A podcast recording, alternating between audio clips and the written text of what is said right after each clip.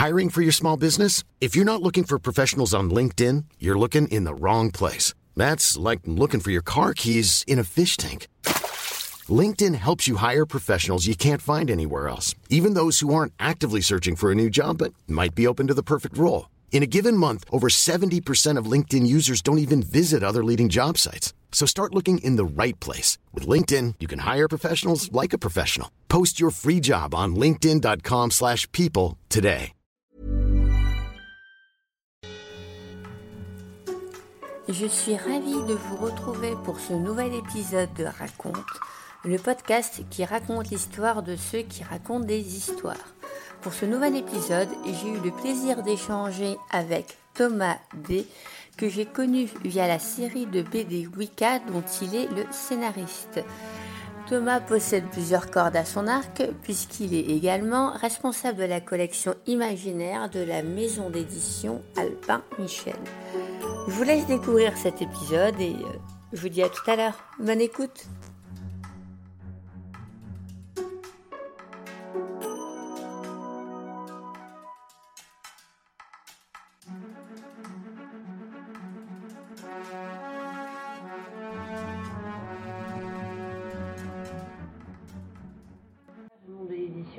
Comment t'as fait pour rentrer dedans?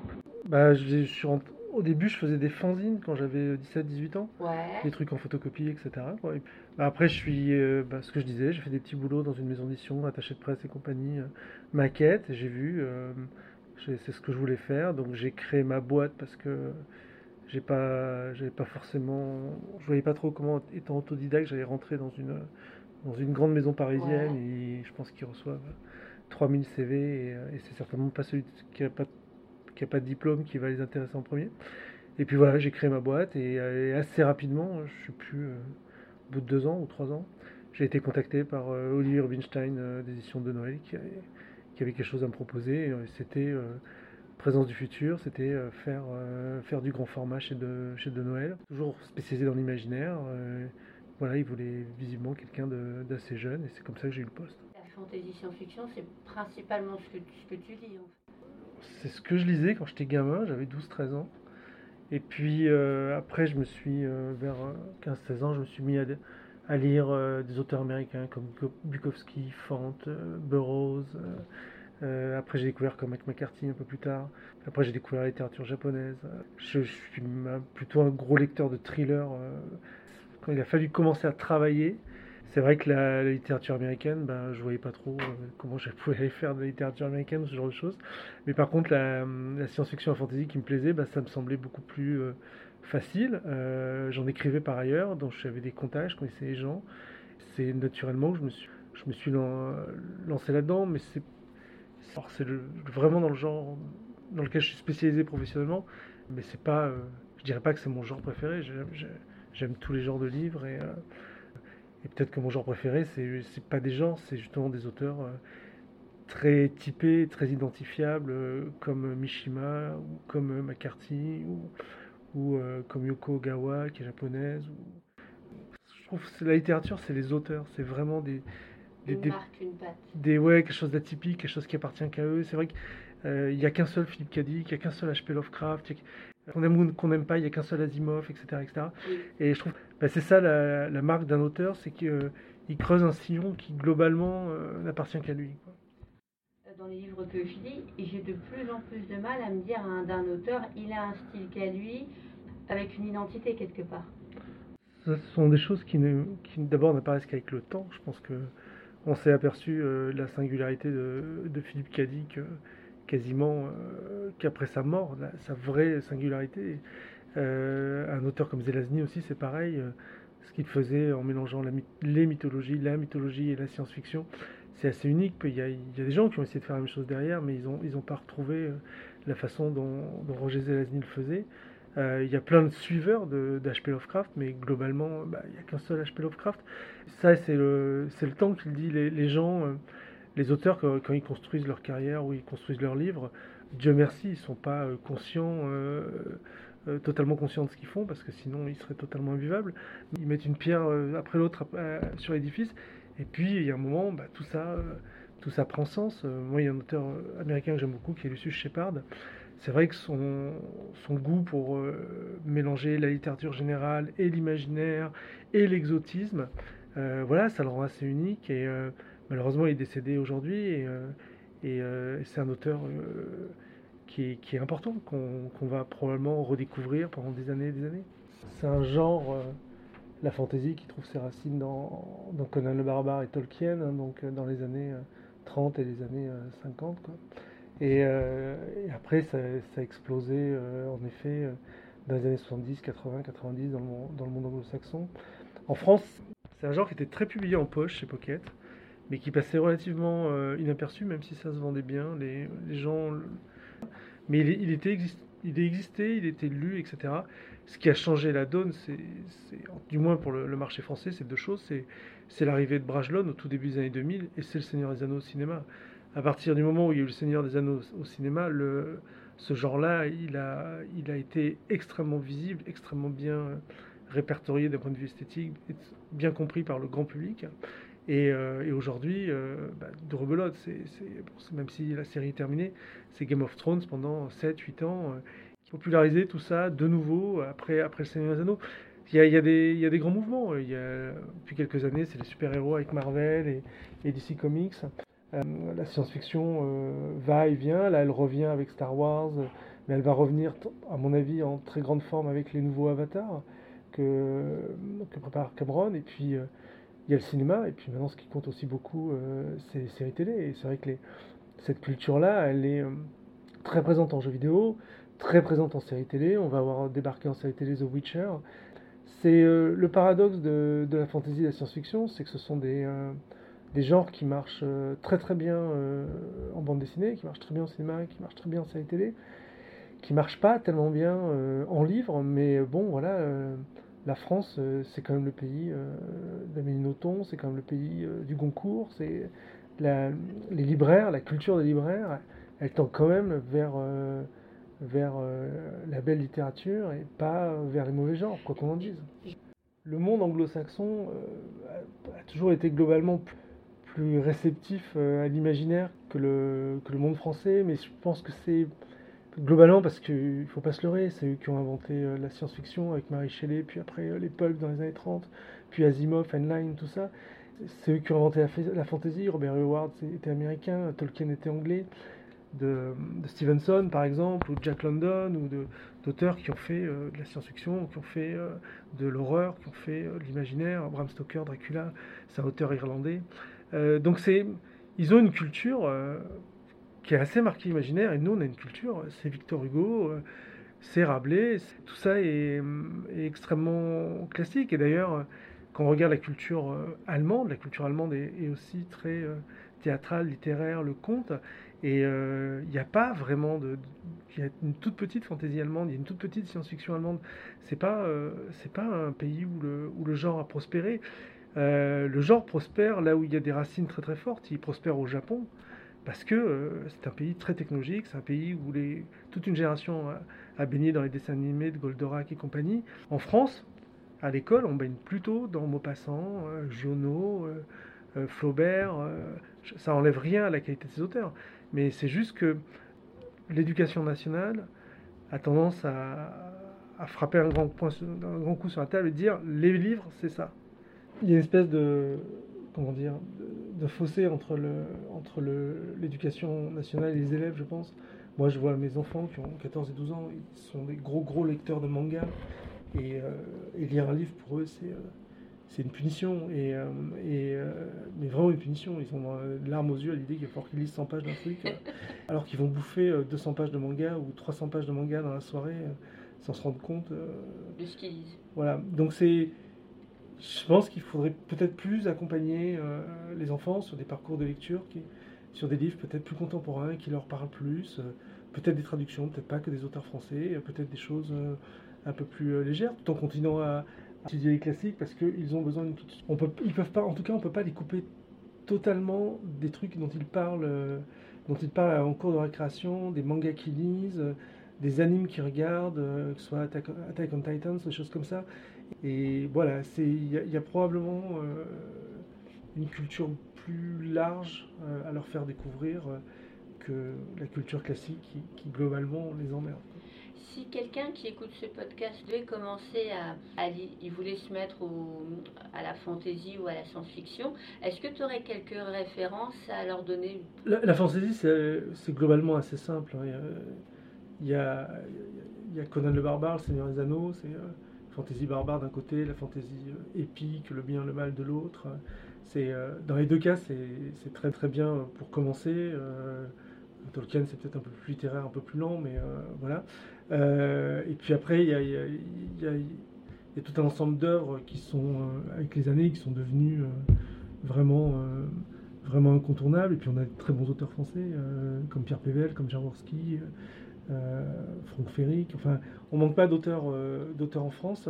La science-fiction, c'est plus compliqué. La, science-fiction, c'est pas, pas un, genre qu'on peut aborder en prenant un livre au hasard, parce qu'il y a des livres qui ont besoin de prérequis et et globalement, vous n'allez rien comprendre dedans et ça va, vous faire suer et, euh, et vous y reviendrez pas.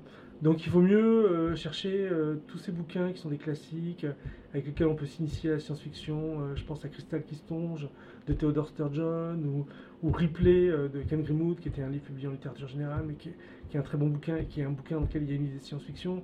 On peut lire Smila et, L'amour de la neige de Peter Hugg, qui est aussi un thriller, mais c'est aussi contient une idée de science-fiction. Il faut chercher les livres bien écrits euh, qui abordent un peu euh, la science-fiction de, façon oblique euh, avant de vouloir rentrer, rentrer dans le frontal. Après, on peut rentrer dans le frontal avec Fondation d'Isaac Asimov ou les, robots. Mais ce sont des œuvres qui ont 50, 60 ans, qui sont marquées par leur époque, qui sont dépassées, il hein, faut, être clair. Et après, on peut aussi cultiver son goût de la science-fiction par euh, des séries télé comme Black Mirror, euh, et après chercher euh, des livres qui recoupent les mêmes, les mêmes idées, les mêmes thématiques que Black Mirror, la société de surveillance, les réseaux sociaux, les ordinateurs, etc., etc. Mais c'est vrai que le, il ne faut pas commencer la science-fiction par Greg Egan, ça c'est sûr, même si Greg Egan c'est probablement l'auteur australien de science-fiction le plus grand qui soit actuellement, surtout en nouvelles. donc il faut, faut chercher des livres, euh, des livres pour débuter la science-fiction, des livres d'initiation. Et je vais revenir un petit peu sur euh, ton métier d'éditeur. Donc moi, je connais absolument pas l'édition. Je ne sais pas comment ça marche, ni, quoi que ce soit. Mais donc ça, ça se passe comment? Donc je suis auteur. Je t'envoie donc euh, mon manuscrit. Donc je suppose que tu en reçois une pile tous les jours assez conséquente. Alors non, je ne reçois pas de pile de manuscrits conséquentes par jour parce que je ne reçois que du numérique. On a, Il y a un site qui s'appelle Album Michel Imaginaire. Il faut aller sur le site, il y a un, onglet qui s'appelle Manuscrit. On clique sur Manuscrit et il y a, il y a toutes, les, euh, toutes les références pour déposer un manuscrit sous forme euh, électronique. N'importe quel fichier pour que ce soit lisible. Euh, Word, PDF, ça n'a pas d'importance, mais c'est un fichier. Après, c'est vrai que voilà, dans ce cadre-là, on en reçoit 600, 700 par an. moi, je, je, suis tout seul à Album Michel Imaginaire, donc tout ce que vous envoyez sur cette boîte-là, c'est moi personnellement qui les reçois, c'est pas quelqu'un d'autre. Et tu dois dire des 600 ou 700 Et donc je lis, euh, en effet, je, alors je fais un prêtris euh, qui est d'une cruauté absolue, c'est-à-dire que je me fais des journées marathon manuscrits, des journées euh, qui sont assez physiques, où je décide que je vais désinguer 50 manuscrits. En une, journée. Donc je prends, je lis, c'est pas pour moi. J'envoie un courrier en disant c'est pas pour moi. je prends, je lis, c'est pas pour moi. Et puis je prends, je lis, et ah, bon, celui-là, celui-là, je le mets de côté. Donc j'ai un truc qui s'appelle oh, lecture. Et donc ça part dans lecture. Alors souvent sur une session de 50, il y en a un ou deux qui partent en lecture.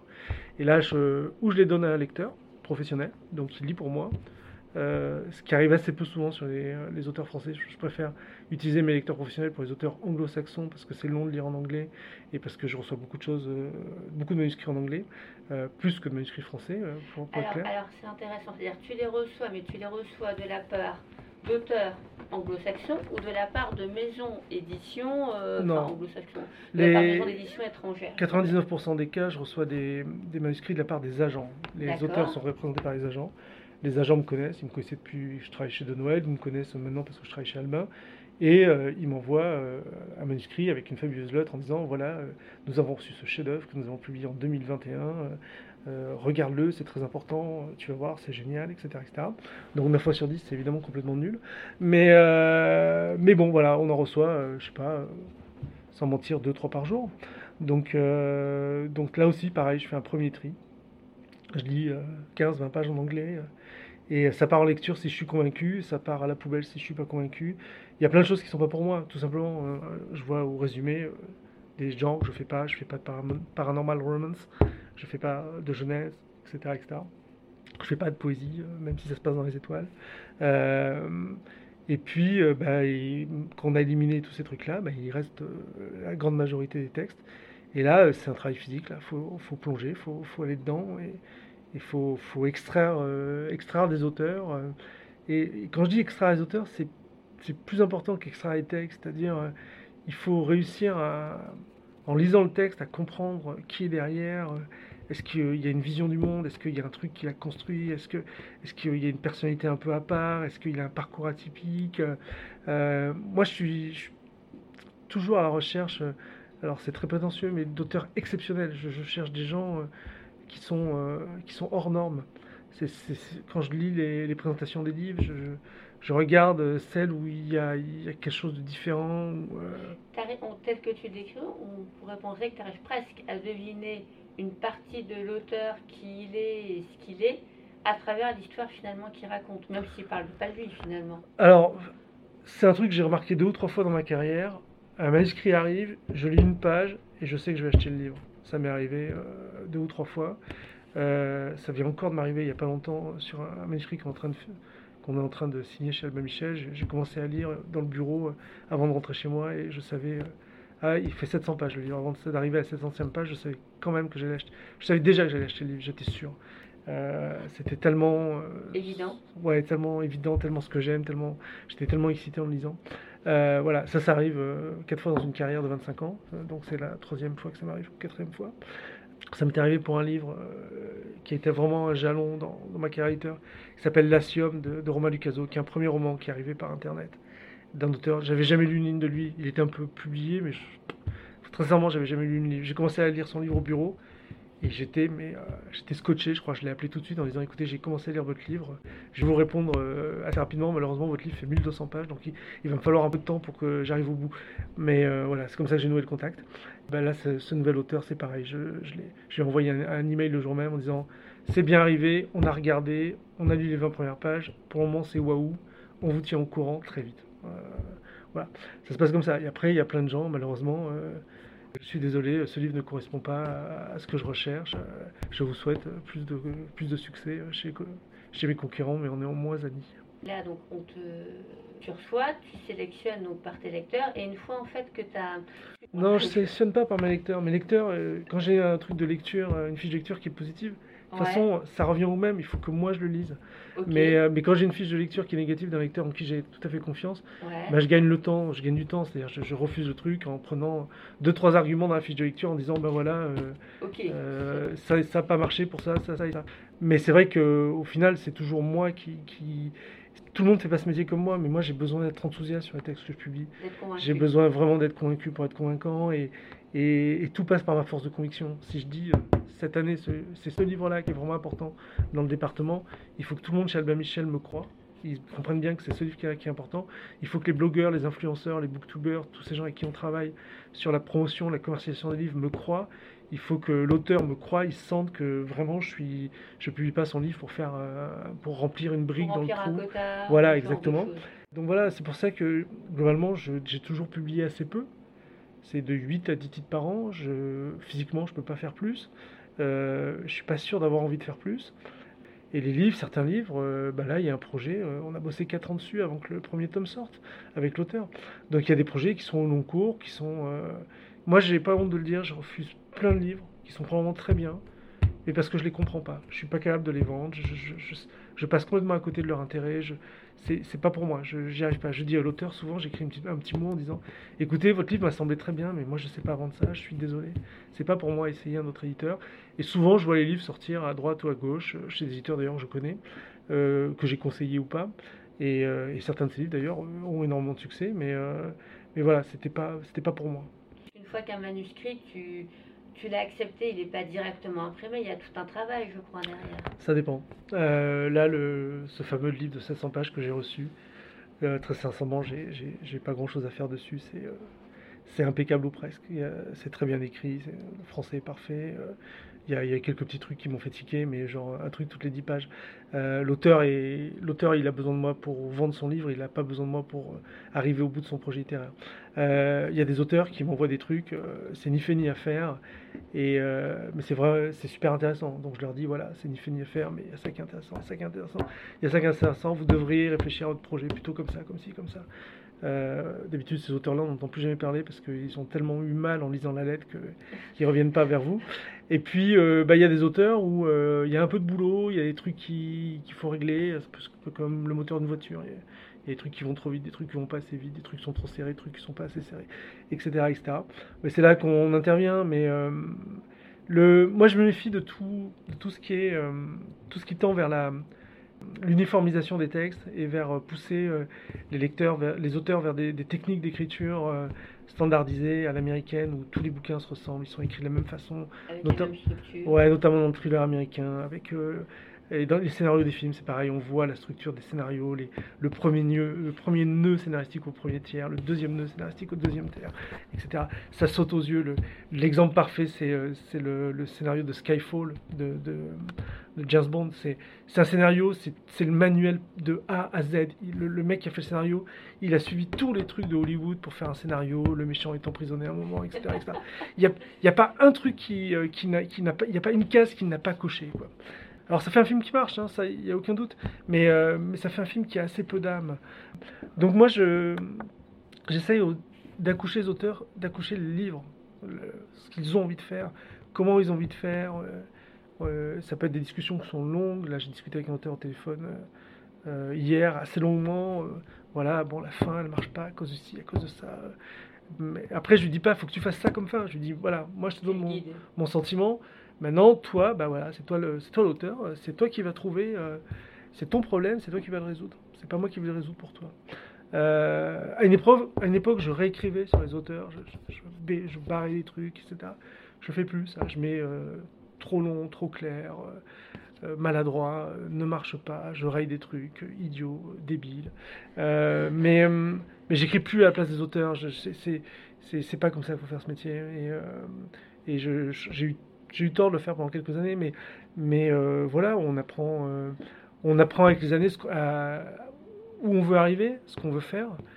Et moi, voilà, je cherche des auteurs euh, qui vont être autonomes assez rapidement et avec qui on va pouvoir parler des vrais problèmes qui ne sont pas, pas, pas, tellement des problèmes de, de narration, mais des problèmes de... Il y, a, un livre, c'est deux choses. C'est ce que ça raconte, donc c'est l'histoire, et ce que ça dit ce que ça dit sur le monde, sur la société. C'est quoi la vision, c'est quoi la philosophie? Voilà, exactement. Et, euh, et moi, je préfère, euh, je préfère travailler avec les auteurs sur ce que ça dit, plutôt que ce que, ça, ça, raconte. La, la science-fiction, et c'est pour ça que je suis plus un, un, éditeur de science-fiction que de fantasy, c'est la plus politique et la plus philosophique des littératures. Elle dépasse le polar à ce niveau-là. Le, le, polar peut être philosophique, et le polar peut être politique, et le polar est souvent politique. Mais la science-fiction, le polar sont souvent des, histoires d'individus. La science-fiction sont souvent des histoires de société, sont souvent des histoires de groupes humains. Et, euh, donc l'échelle, le, scope est, beaucoup plus large. Et euh, alors moi, en tant que lecteur, j'adore les thrillers, hein, mais, mais si vraiment je veux me, je me faire, je veux m'électriser les neurones et je veux réfléchir à la société, à la, c'est, je publie de la science-fiction. Et c'est vrai qu'à Anathème, c'était, c'était vraiment vertigineux. Alors c'est, c'est un livre, c'est un livre qui est difficile à lire c'est un peu le nom de la rose. Euh, 4000 euh, ans après une apocalypse nucléaire, donc c'est vraiment une œuvre euh, à part. Ça parle de plein de philosophie, euh, ça parle des lumières, ça parle de plein de trucs, mais de façon toujours détournée. C'est pas vraiment les lumières telles qu'on les connaît. Les philosophes n'ont pas les noms des gens qu'on connaît. C'est pas Aristote et Platon, c'est d'autres noms. Et, c'est un, roman aussi qui a une, une, narration qui est hyper ample avec un narrateur qui vous embarque pour 1200 pages. C'est voilà, je fais, je fais ce métier pour, pour avoir des livres comme ça. Et une fois que le manuscrit, on va dire, il est euh, validé, il est imprimé, et après, là, toi, ton travail... Euh, là, il manque une étape, en fait. Ah, dis-moi. Une fois que j'ai euh, j'ai vraiment eu le coup de cœur pour un texte, il faut que je le défende au sein de la maison Albin Michel pour qu'Albin Michel publie. C'est-à-dire qu'il faut que j'arrive à convaincre les gens qu'il faut vraiment qu'on fasse ce livre. Je peux très bien voir tout le travail que tu m'as, que tu expliquais auparavant, de, de finalement de de correction du manuscrit sans que ça aboutisse. Ouais, ça m'est arrivé deux ou trois fois, oui. Et, on m'a dit non, pas ce livre-là, pas cet auteur-là. Voilà, ça peut arriver. Donc, de toute façon, je préviens toujours les auteurs. Hein. Je, je, leur mens pas. Je leur dis voilà, moi c'est pas moi qui ai le final cut. Final cut, c'est la direction d'Albin Michel. Moi, je propose des, projets à la direction d'Albin Michel. Ils disent oui, non, peut-être, etc., euh, etc. Donc après, les auteurs, je, leur dis vous engagez le travail que vous dans cette optique-là que vous êtes prêt à engager. Si, vous avez besoin d'un oui pour euh, vraiment vous lancer dans le travail, eh bien on attend d'avoir le feu vert et puis on se lance dans, le travail. Si, tout ce que je vous ai dit vous intéresse et que vous avez envie d'avancer sur votre votre livre le temps que nous, on prenne une décision en interne, ben vous avancez sur votre livre, et puis on refait une deuxième lecture une fois qu'on a eu le feu vert ou, une fois qu'on a eu le feu rouge, vous proposez un autre éditeur, etc. etc. C'est rare que des projets aboutissent pas, mais des fois ils peuvent euh, ne pas aboutir pour, euh, des raisons... Euh, des raisons idiotes, c'est-à-dire ben, l'auteur a une autre offre d'un autre éditeur, l'auteur change d'avis, etc., etc. Ou alors en interne, ben non, on va pas faire ce livre-là parce qu'on a fait deux, deux plus tôt ce qui m'est arrivé, hein, sincèrement. Un livre sur le même sujet par un auteur chez nous qui est, implanté, qui, a fait 20 bouquins chez Albin. Et, voilà, et c'est vrai que faire deux livres sur le même sujet par un auteur qui est implanté, qui a un nom, et remettre trois mois plus tard le, premier ou le deuxième ou le troisième roman d'un gars qui est totalement inconnu, ou d'une femme qui est totalement inconnue, bon, c'est vrai que c'est partir euh, à l'abattoir. Donc il n'y a, y a pas que le... Enfin, un livre super n'est pas forcément euh, un livre qui va super bien se vendre, super bien marcher ou, ou toucher le public. Il faut qu'on soit aussi capable de le, de le vendre. Et il y a des, y a des petites, des petites choses qui sont indépendantes de l'auteur. C'est-à-dire que même s'il a fait un livre qui est formidable, bah, pour des raisons internes à Albin Michel, bah, ça peut être pas pour nous. Le travail de promotion, il commence au moment, le jour où je signe le contrat. Le jour où je signe le contrat, la plupart du temps, je prends deux heures pour écrire un, message sur mon blog qui commence toujours de la même façon. Euh, vous connaissez la musique, trois petits points. Les éditions Albin Michel ont acquis pour leur département Albin Michel Imaginaire, truc de Tartampion, euh, ma dernière découverte. Et après, j'explique pourquoi j'achète ce livre, qu'est-ce qu'il y a dans ce livre, à qui s'adresse, etc., etc. Ça, je le fais, c'est toujours un an, un an et demi avant que le livre va sortir vraiment. Euh, donc là, dans quelques jours, sur Albin Michel Imaginaire, il va y avoir un message comme ça. voilà, on a acquis les droits de trucs, ça fait 700 pages, c'est génial, c'est génial pour telle raison. Je suis hyper ambitieux, hyper euh, enthousiaste pour ce texte, j'y crois vraiment. Euh, c'est un des trois, quatre manuscrits que j'ai reçus dans ma vie qui sont, absolument imparables. Et euh, voilà, je fais pour chaque livre. Peut-être pas pour les suites, parce que bon, c'est vrai qu'on est a fait un, deux, trois, on va pas refaire un, message chaque fois. Donc la, promotion, elle commence à ce moment-là. Et puis, bah, bah, il y a des, des, libraires qui suivent, le, qui suivent le blog, il y a des blogueurs qui suivent le blog, et donc il y a des gens, à partir de ce moment-là, il y a des gens qui me disent ben, quand ce sera prêt, je veux le lire, quand ça va sortir, je veux le lire, etc. Donc on fait une liste. J'ai un fichier Excel dans lequel je mets des croix sur les gens qui m'ont dit ben, celui-là m'intéresse. Selon les titres, c'est très différent. Comme je fais de la fantasy, ben, j'ai des blogueurs qui disent jamais de fantasy, donc ils diront jamais ça, ça m'intéresse. Comme je fais de la SF, j'ai des blogueurs qui sont fans de SF qui me disent ouais, celui-là m'intéresse. Comme je fais des bouquins qui sont un peu inclassables, ben, ça tombe sur des blogueurs euh, qui, disent, qui aiment bien les trucs inclassables. C'est un peu sur ceux de la fantasy, un peu sur, sur ceux de la SF. Euh, là, je sors un livre qui s'appelle Une cosmologie de monstres. C'est globalement un livre inclassable. C'est un livre à Stephen King, c'est une histoire familiale sur 50 ans. Et en même temps, c'est un roman d'horreur euh, hommage à H.P. Lovecraft. C'est un livre que je trouve génial. Donc, mis plein les murs, c'est mon métier. J'ai dit partout, je trouvais ça génial, que c'était mon livre du second semestre et tout. Donc là, ce matin, j'ai explosé mon, quota de blogueurs. J'avais 60 livres, euh, bah, ils sont partis. Euh, là, j'attaque 80 livres euh, sur le quota, j'ai augmenté le quota.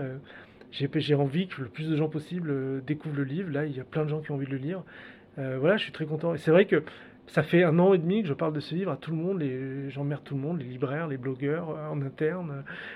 Un autre sujet que je voulais aborder avec toi, c'est par rapport à, c'est ton regard par rapport à l'auto-édition, parce que le sentiment que j'ai par rapport au monde de l'édition en général, c'est qu'il y a de plus en plus d'auteurs, il y a de plus en plus de livres, donc les parts du gâteau augmentent, mais pas le gâteau lui-même, et que c'est le, ça devient de plus en plus compliqué, même pour les maisons d'édition finalement, d'exister et d'avoir une visibilité c'est sûr que là, depuis euh, quelques années, c'est très dur, hein, on va, on va pas se mentir. Le, chiffre d'affaires, il, est stable, ou il baisse de 2%, il monte de 2%, etc., etc. Le nombre de, le nombre de titres euh, augmente régulièrement. Il a atteint euh, des proportions que moi je trouve dramatiques, hein, mais, mais on est dans un marché dérégulé. Il y a pas, on ne peut pas limiter le nombre de, titres. Voilà, c'est comme ça. Il y a trop de titres. Euh, il y a trop euh, d'auteurs qui, malheureusement, ne sont pas des auteurs, mais qui croient qu'ils sont des auteurs parce qu'ils ont été publiés et qui bah, vont aller de, comment dire, de déception en déception. Euh, et l'auto-édition, là-dedans, bah, il y a tout et rien en édition. Il y a, Peter Flannery, que j'ai publié, Match de bataille, c'est l'auto-édition. Il a auto-édité son truc sur Amazon. Il a fait un best-seller, 50 000 exemplaires, vendus très vite. Euh, il est en train de négocier droit pour, je sais pas quoi, une série télé ou un film. Son précédent livre, c'était aussi de l'auto-édition. C'était un, thriller paranormal. Il a fait 50 000 exemplaires, pareil, il était totalement inconnu. Le bouche à oreille, euh, il a vendu euh, son, son, son, livre au cinéma. Magnus Velk a fait un long métrage c'est vrai qu'il y a des contes de fées et il faut.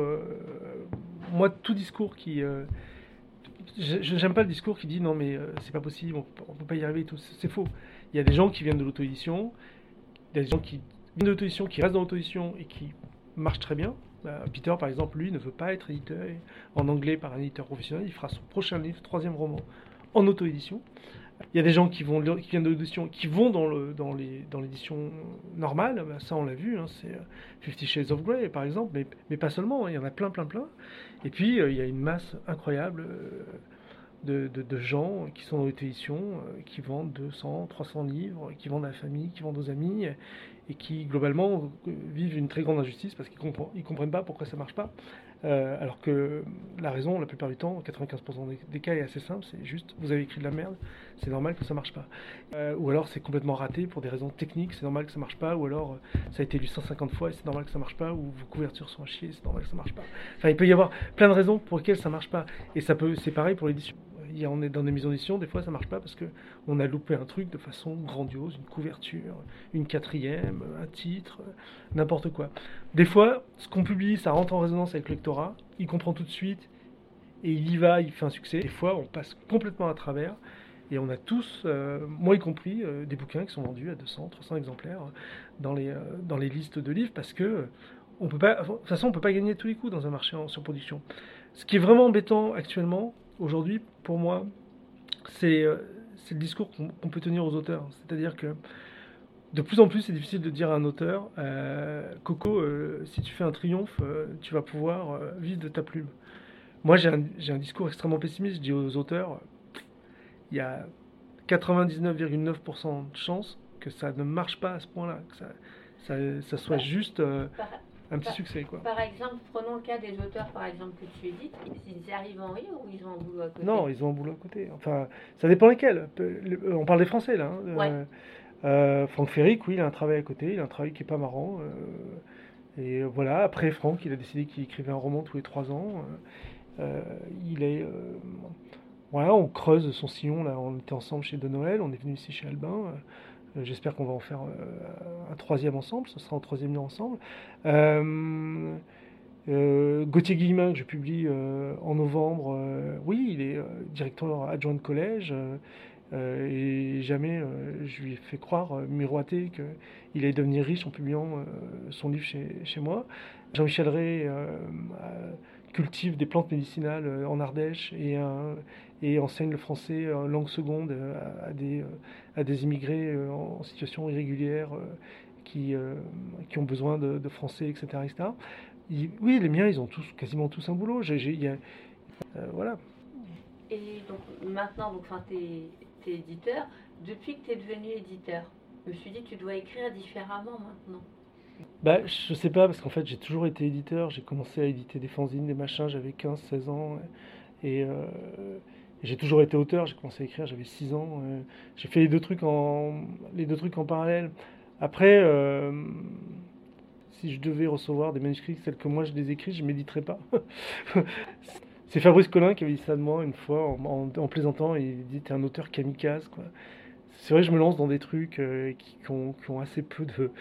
Comment dire Peu d'espoir de vente. ou Enfin, j'ai fait un bouquin sur les réseaux pédophiles en Thaïlande. Enfin, bon, genre de trucs. Mais mais euh, voilà, j'ai besoin, j'ai envie d'écrire ce bouquin-là, mais, mais c'est vrai qu'après, pour l'éditeur, faut, faut, voilà, voilà, faut. C'est pas facile à vendre. C'est pas hein. facile à conseiller, c'est pas facile à vendre, c'est pas facile d'écrire la quatrième de couverture. Rien n'est facile dans cette histoire.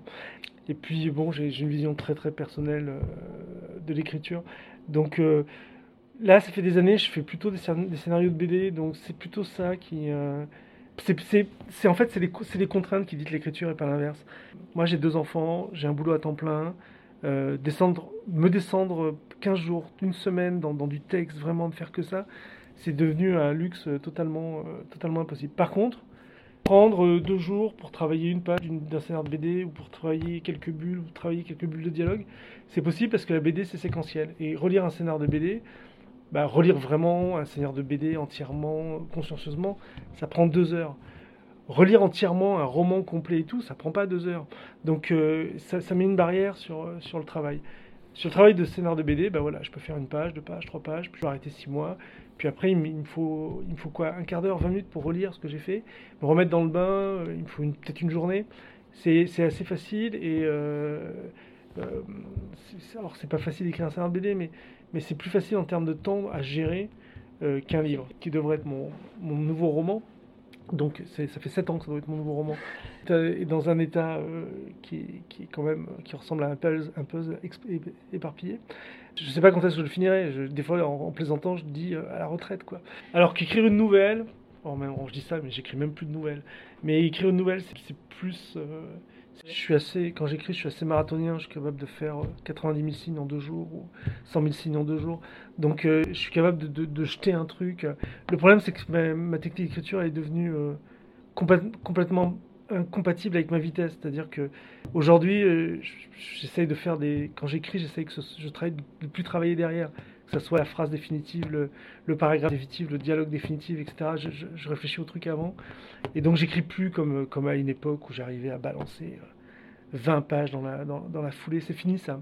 Donc la, BD, c'est parfait pour ça, parce que c'est vrai que je réfléchis. Euh, je vais réfléchir à une scène en particulier pendant euh, plusieurs semaines, voire plusieurs mois.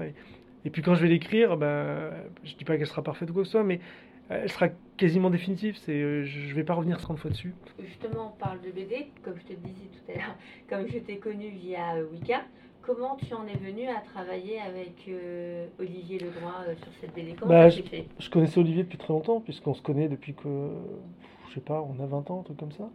Et c'est Olivier qui, enfin, on avait, on a, plusieurs fois, on avait dit qu'on voulait travailler ensemble, on avait parlé de projets adapter des trucs incroyables, adapter mon roman avec Sherlock Holmes qui s'appelle L'instinct des carisseurs il m'avait proposé ça, puis il savait pas trop, puis il voulait faire un monde original, puis après j'ai écrit un bouquin pour que ça fasse une BD pour ses enfants, mais euh, du ciel sous les paupières, qui est devenu un, autre truc.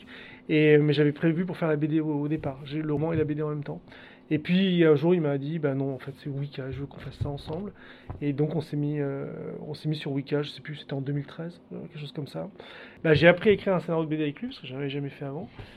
Euh, et, après, bah, j'en ai fait plein pour moi, euh, pour mon plaisir, notamment Macbeth qui sort, euh, qui sort le 18 septembre avec Guillaume Sorel au pinceau. C'est un truc que j'écris pour moi, tout seul, parce que ça m'amusait de l'écrire. Là, je suis en train de finir un nouveau scénario de BD. j'ai pas d'illustrateur, je sais même pas qui je vais montrer ça, mais je le fais pour moi. Ça fait deux, ans que je travaille dessus, il sera bientôt fini. Et justement, c'est pas frustrant d'écrire un scénario de BD parce que je me dis dans un livre, dans une BD, il y a beaucoup de choses que tu peux pas mettre. Bah, je pense qu'on peut tout mettre dans une BD. On peut mettre les descriptions, les sentiments, les, mais dans les scénarios, il n'y a aucun problème. non, non, je, je, je trouve pas ça frustrant. Après c'est un art de la concision, donc faut, faut avoir envie. Euh, c'est quand je dis on peut pas, je me suis mal exprimé, c'est que c'est plus tenu et on doit filtrer son contenu, on doit optimiser son contenu quelque part. Optimiser, c'est exactement ça. C'est un diamant, c'est un truc machin, c'est énorme. Il faut tailler le machin, il faut, faut, faut, virer des trucs, il faut virer des facettes sans arrêt, il faut, faut taper, taper, taper, taper. Je me souviens quand j'ai commencé à, adapter Macbeth, qui, est une pièce, je crois, si elle est jouée en intégralité, elle dure 4h30. Euh, moi, je voulais pas adapter Macbeth, je voulais, faire une fantaisie historique avec du Macbeth dedans, avec du Shakespeare dedans. Et donc, euh, bah, j'ai commencé à éliminer dans la pièce euh, tout ce qui m'intéressait pas et garder que les, les 10 ou 15 citations qui m'intéressaient.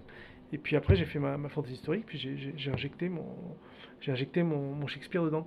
Mais euh, c'est euh, non, non, je c'est moi j'adore. Enfin, j'ai vraiment euh, c'est j'ai eu une révélation en travaillant avec Wicca, mais j'avais dit à Olivier, en fait, on, bossait sur le, je pense, on bossait sur le tome 2, et on s'est arrêté de bosser parce que, je pense, ça faisait 5 ou 6 heures qu'on bossait sur le scénar. Et je lui ai dit, mais c'est ce qu'en fait, c'est ce que j'ai toujours voulu faire, c'est que je le savais pas. C'est l'essence en fait, tu as réussi à en capter. Ouais, non, c'est juste que j'ai, j'ai, au début, je voulais faire du cinéma quand j'étais gamin, puis après, j'ai voulu faire des livres, des romans. Donc j'ai fait des livres, des romans, j'ai jamais fait de cinéma. Euh, j'aimais vraiment, quoi, jamais sérieusement, même si j'ai travaillé sur certains projets qui, sont, qui, ont, jamais vu le jour. Et puis, euh, bah, quand j'ai découvert la BD, en fait, je me, suis dit, euh, euh, ben voilà, c'est ce que j'ai toujours fait. Et aujourd'hui, j'ai plein de projets de BD, plus ou moins avancés. Il y a même des trucs qui sont complètement terminés au niveau du scénario.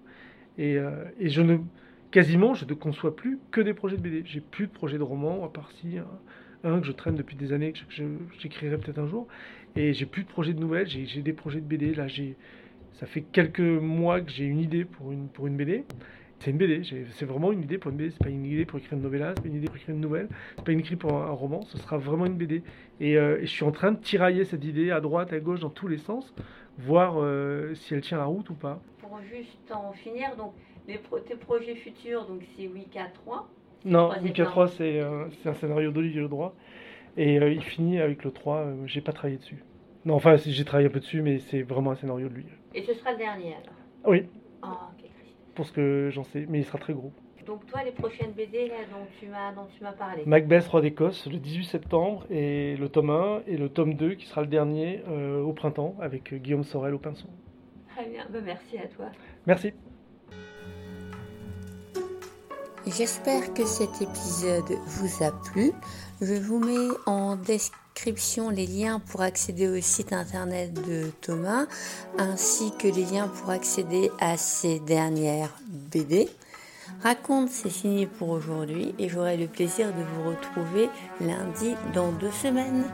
Bonne soirée et à bientôt.